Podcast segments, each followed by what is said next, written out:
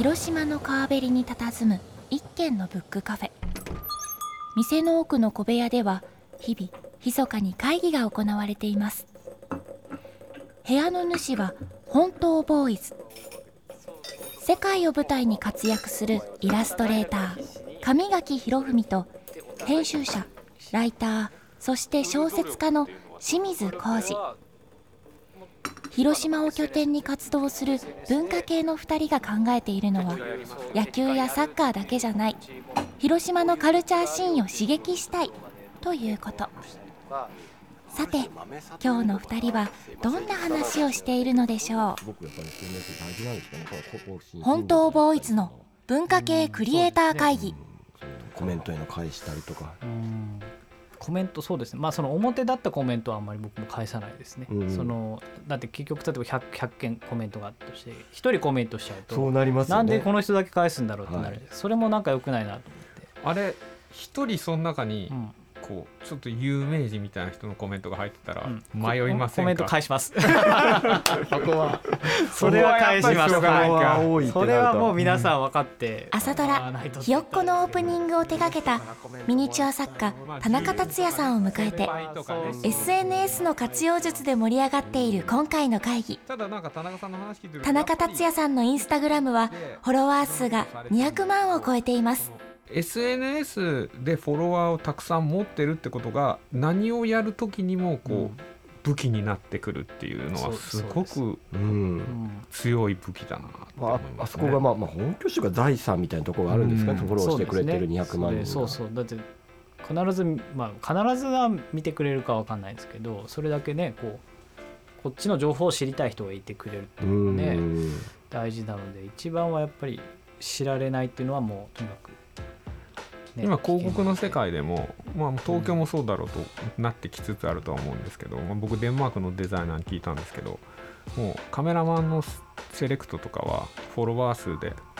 決める。決めるって言いますよね、うん、技術じゃないんですよね、うん、インフルエンス力というか難しいですよね。だからねそこもね、うん、その フォロワー数イコールねそうですよね。いい作品なのかっていうのもありますし。フォローの質っていうのもありますよねそうそうそうただ一つの証明に今なることは確かで例えば田中さんが今度アメリカに行きました。どこどこの、まあ、美術館の人に会いましたって言った時に田中さんのも名刺代わりになるんですよ、うん、そうですね、うん、ですね。200万人が。200万人ってなると、うん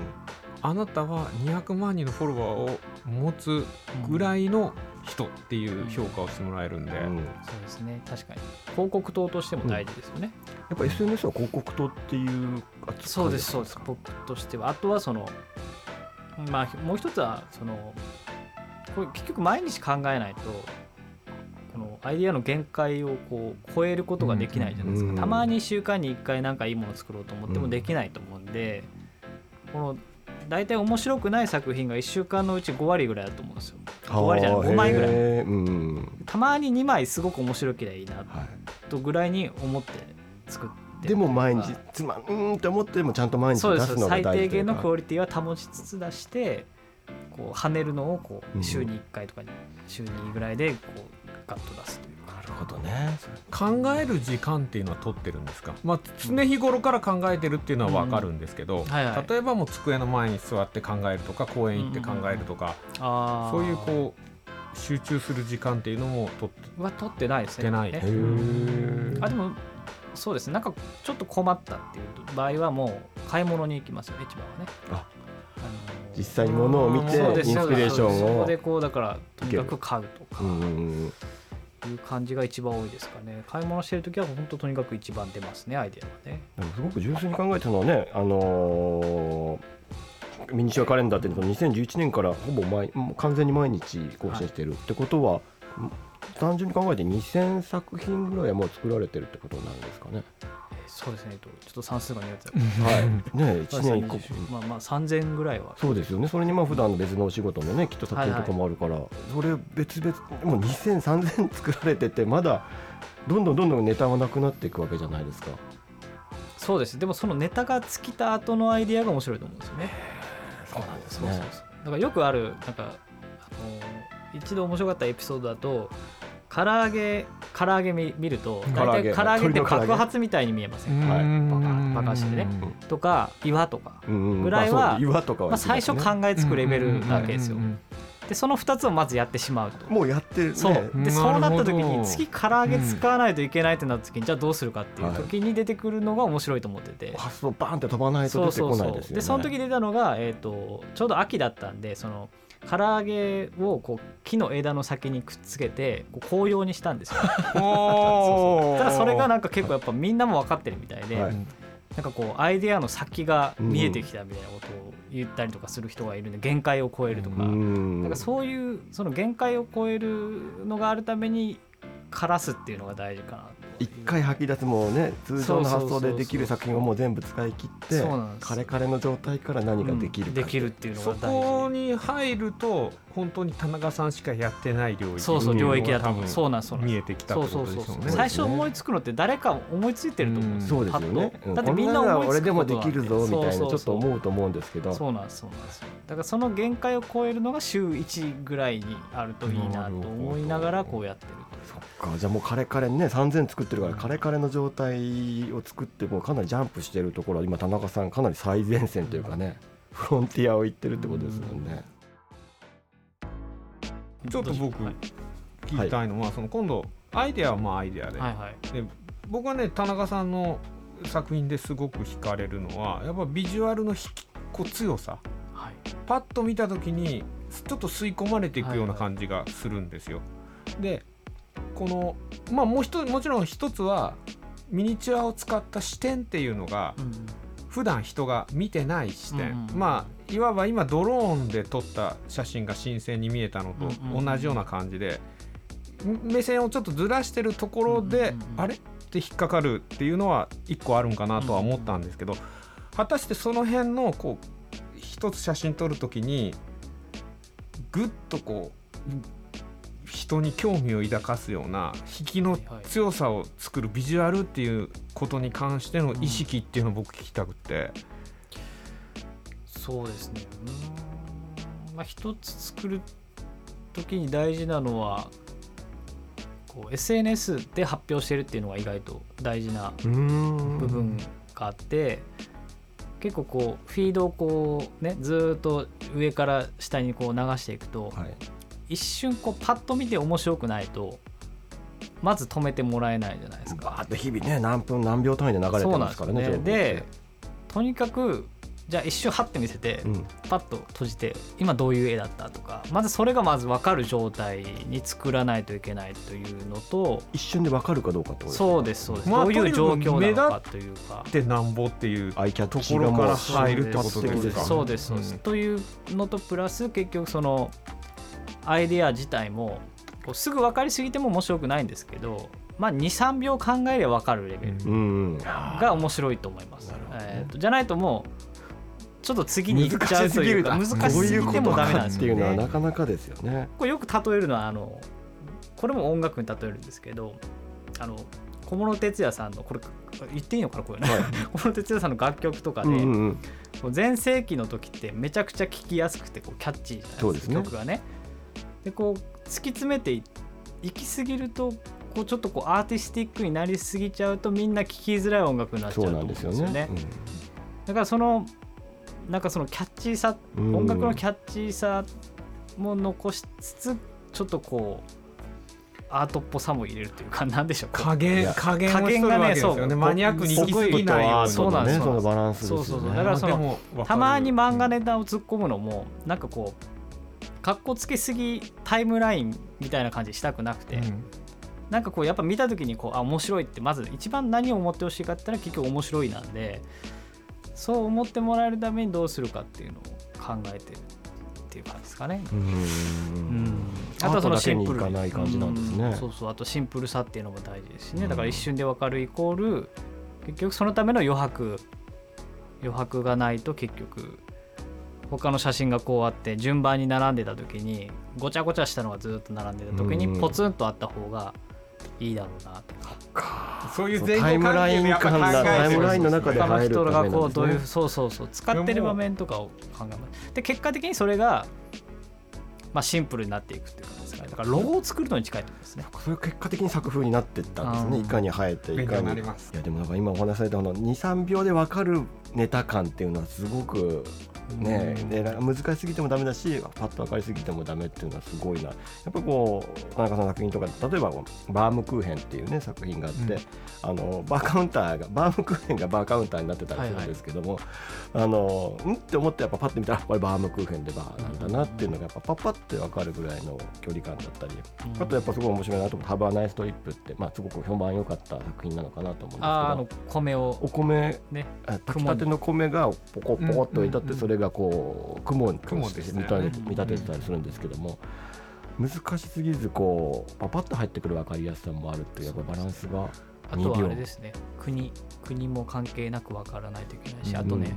子供にも分かるっていうのもないですかね。うん。あその辺のやっぱりは考えて作られる感じですかね。そうですね。大体小学3年生ぐらい。以上が分かればいいかななるほどね結構作詞ですね。そうですか。今考えておられてね。でももともと美術の先生の教員免許持ってるんですよ。あそうなんですか。で小学校の実習とかも行ってて、はい、であのなんだろう大体子供が世の中にあるみんなが普段接するもののこれが何かっていうのが分かるのが、まあ、小学校34年生ぐらいというあれが分かってきててそうなってくるとやっぱその年代の人に確実に伝わればいい、うん、それが分かればそこから上は全部いける、ね、そうそうそうだと思うんで。いやでもそれがあるからこそのやっぱ200万っていう数はやっぱそういうとこまで分かりやすさが考えて作られてるからっていうのがあるんですよね。いやだから今回そのすごい聞きたかった。多分ねその会議しててやっぱ参考にしたいのは例えば SNS を使って例えばその作品発表したい、自分もじゃあその、まあ、田中さんと同じではないですけどもそういう絵を描いてたり写真撮ったりしてアップしてこうフォロワー増やしてなんなら作家デビューしたいって方多いと思うんですけども、その際になんかすごくね参考になるテクニックというのかな。そのインスタグラムだけで言うと、うんはい、あの作品以外は絶対にアップしないと思いますね。なるほどね。ついそこでお好み焼きのアップとか、ね、そうそうそう。はい、僕は広島に来ましたよっつって、自分が写ってる記念写真なんか絶対あげたらダメですね。そっかもうあれはじゃあそのインスタはもう作品集として、はい、作品集ギャラリーですかね。はい、あの美術画廊ぐらいの感じで考えて作った方がいいと思います。なんならじゃあ別やるんだったら別アカウント作って、そうそうですね。お好み焼きとか友達とかそうそうそうのは大事だと思いますし、それだけでも十分ですよね。田中さん自身はフォロワー数とかコメントとかそういう SNS 的な部分その数字、うんうんうん、あこれいいねがすごく多かったとかそういうのって気にされます？気にします。気にしますかそれが意外だったんですよね。でもだって気にしないと気にしないわけないじゃないですかみたいなぐらいの。めちゃくちゃ気にします、ね、これが受けるんだとかあこういうのが好きなんだ傾向を見たりとか、えー、そうですそうですそうですやっぱりこう。でもめちゃめちゃ自信があってこれ本当に面白いと思ってすごい少ない時とかもあるし、逆にそれはだから本当反省しないとなとか、うんうん、ちょっとこうマニアックに行き過ぎたというか、はい、それキャッチーじゃなかったのかさっきの話とつながるんですけど、うんうん、だからこう伝わってないのか伝わってない意味での「いいね」が少ないなのかちょっとそれもいろいろ調べますねなんかコメントとか見て。コメントねそれ気になってそうそうそうそう、うん、なんかそういうのとあとはやっぱりこうタイミングもありますね。あの結局そのアップして、すごくすぐに跳ねれば結構そのいいねが順調に伸びるんですけどやっぱ時間帯失敗してねこういいねが伸び悩むとかいう場合もあるんで、だから同じ作品でもちょっとタイミング違ってもう一回アップしたらね、すごくいいねが上がるっていう場合もあるんで一概には言えないんですけどでも結構その作品の質イコールいいねは正しいと思いますよね。じゃあそのいいねだったりコメントによって自分の田中さん自身の作品もちょっとじゃあこっちに変えてみようかなとか変わってきたりありますね。なんかじゃあ本当あれですね SNS ってその作品発表の場であると同時にちょっとその意見も聞けたり反応も聞けたりするっていうような場で。なんか会社でやってるマーケティングと同じようなことを結構個人個人レベルでできるっていうことでもあるんですね。採点されてる感じがしますよね。あいいねと。そうそうそうそう。やっぱり点数に近いかなと思ってますね、だからクリエイターとしてのそのアーティストとかまあクリエイターとしてのやるやり方とでマーケティング会社みたいなことを同時にやっぱりやってるっていうので言うとのんびりアートだけで集中してやってる人からするとあやっぱりやることちゃんとやっとるんだな。それの結果が今あるかなって厳しくそのリアクションも見たりコメント見たり。私は今大きく反省しています。ひたすら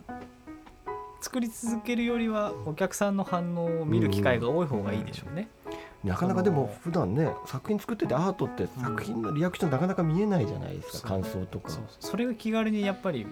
見れるのが SNS なのかなと思って、ボタンをねいいねを押すだけでね。だからそれがちゃんと増えるまで例えば50いいねとか100いいねもその中でもやっぱり違いはあるんですよ。結局昔は昔でそれを分析してたんで。どうやったら1000いいねいくかとかを考えてたわけ。で一つやっぱりそのいいねの数を目標にしてそうそうそう。戦略作っていった今だから見てくれる人が少ない人でもその少ない人の中の分析をちゃんとしないといけないですよね、うん、分析っていうのはじゃあどういう形で分析されてるのか田中さんはそのえっ、ー、とだから結局その見立てっていうこの表現になったこと自体も分析の一つ、ね、そうですね。いろんな表現されてる中でそうそうそうそう、ミニチュアただなんとなく取っていって。で最初に気づいたのがそのなんか食事で残したブロッコリーを偶然こう木みたいに取ったんで。すよね、だそれがすごくいいねがこう跳ねて。でその後こうちょっとたまにまたミニチュアやって。でその時は見立てとかもそんなに意識はしてなかったんですけど、うん、要するにこういう何かを何かに変えるっていうのが好きなん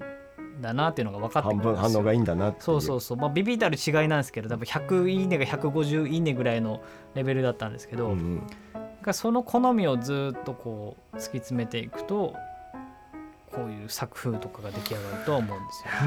その分析能力だからね、ね、作品作る能力もそうですけど、うん、分析してその精度を上げていく能力ってところですよね。ちょっと面倒くさいとこだったりするんですよね。やってる人間からすると。ね、アーティストの人間って結構自分の感覚だけ信じてどうだって好かれたいって思いがちだけど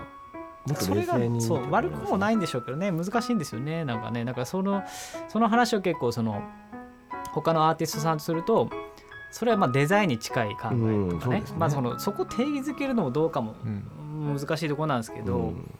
まあ、僕もだからなんかその作ってる作品がアートだとも思ってないしデザインだとも思ってないし写真だとも思ってないですよね、結果的に言うと。だからまあ何なのかなっていうそのもうなんか芸風なのか分かんないですけど。いやでもその芸風もそうですけどでもそう考えるとなんかこうやっぱこう SNS っていうツールというのかな状況があったからこそ田中さんすごくバーンとこうなんなんかそうですね。おかげおかげですよ。かなりかなりの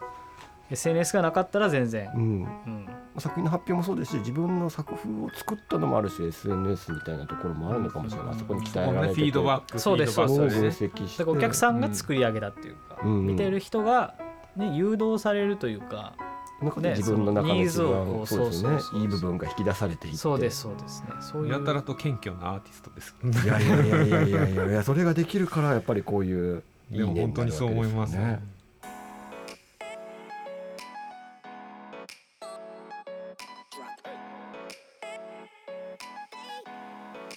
はい、会議終わりましたけど。もう今日ね僕ねぐったりなんですよ。ちょっとあれですねあの熱すごく入りましたね。すごい面白かった。はい。僕ここまで勉強になると思ってなくて。すごくねその SNS の部分とかやっぱり今の話だと思いますしそれをどう使っていくかとか。もしかしたら僕の SNS が今から変わるかもよ。いや変わりそう。すぐ変わりそうだし いやこう第3のミニチュア作家がねこれを聞いて現れるかもしれないですよ。ミニチュアイラスト作家ですけど、ね、ミニチュアイラスト、ミニチュアミニチュア連盟に入る方がね、ね、あこれから。次にね、はい、第3第4と出てくるかもしれないですよ、はい、はい。どうでした清水さんは？いや僕も面白かったですしいやこう一人ゲストというかやっぱ会議になると熱くなりますね非常に。盛り上がりますね。うん。で結構もうあれだけオープンに自分の知識というか財産をこう渡してくれるとは思わなかったんで。盛り上がりました、はい、2人だと緩いんですけども安心しました。ゲスト来ると食いつきますよということで。本当ボーイズの文化系クリエイター会議。この番組は広島 FM で毎週金曜日の午前10時30分から放送しています。ラジオの電波はもちろんラジコでも聞くことができますのでよろしくお願いします。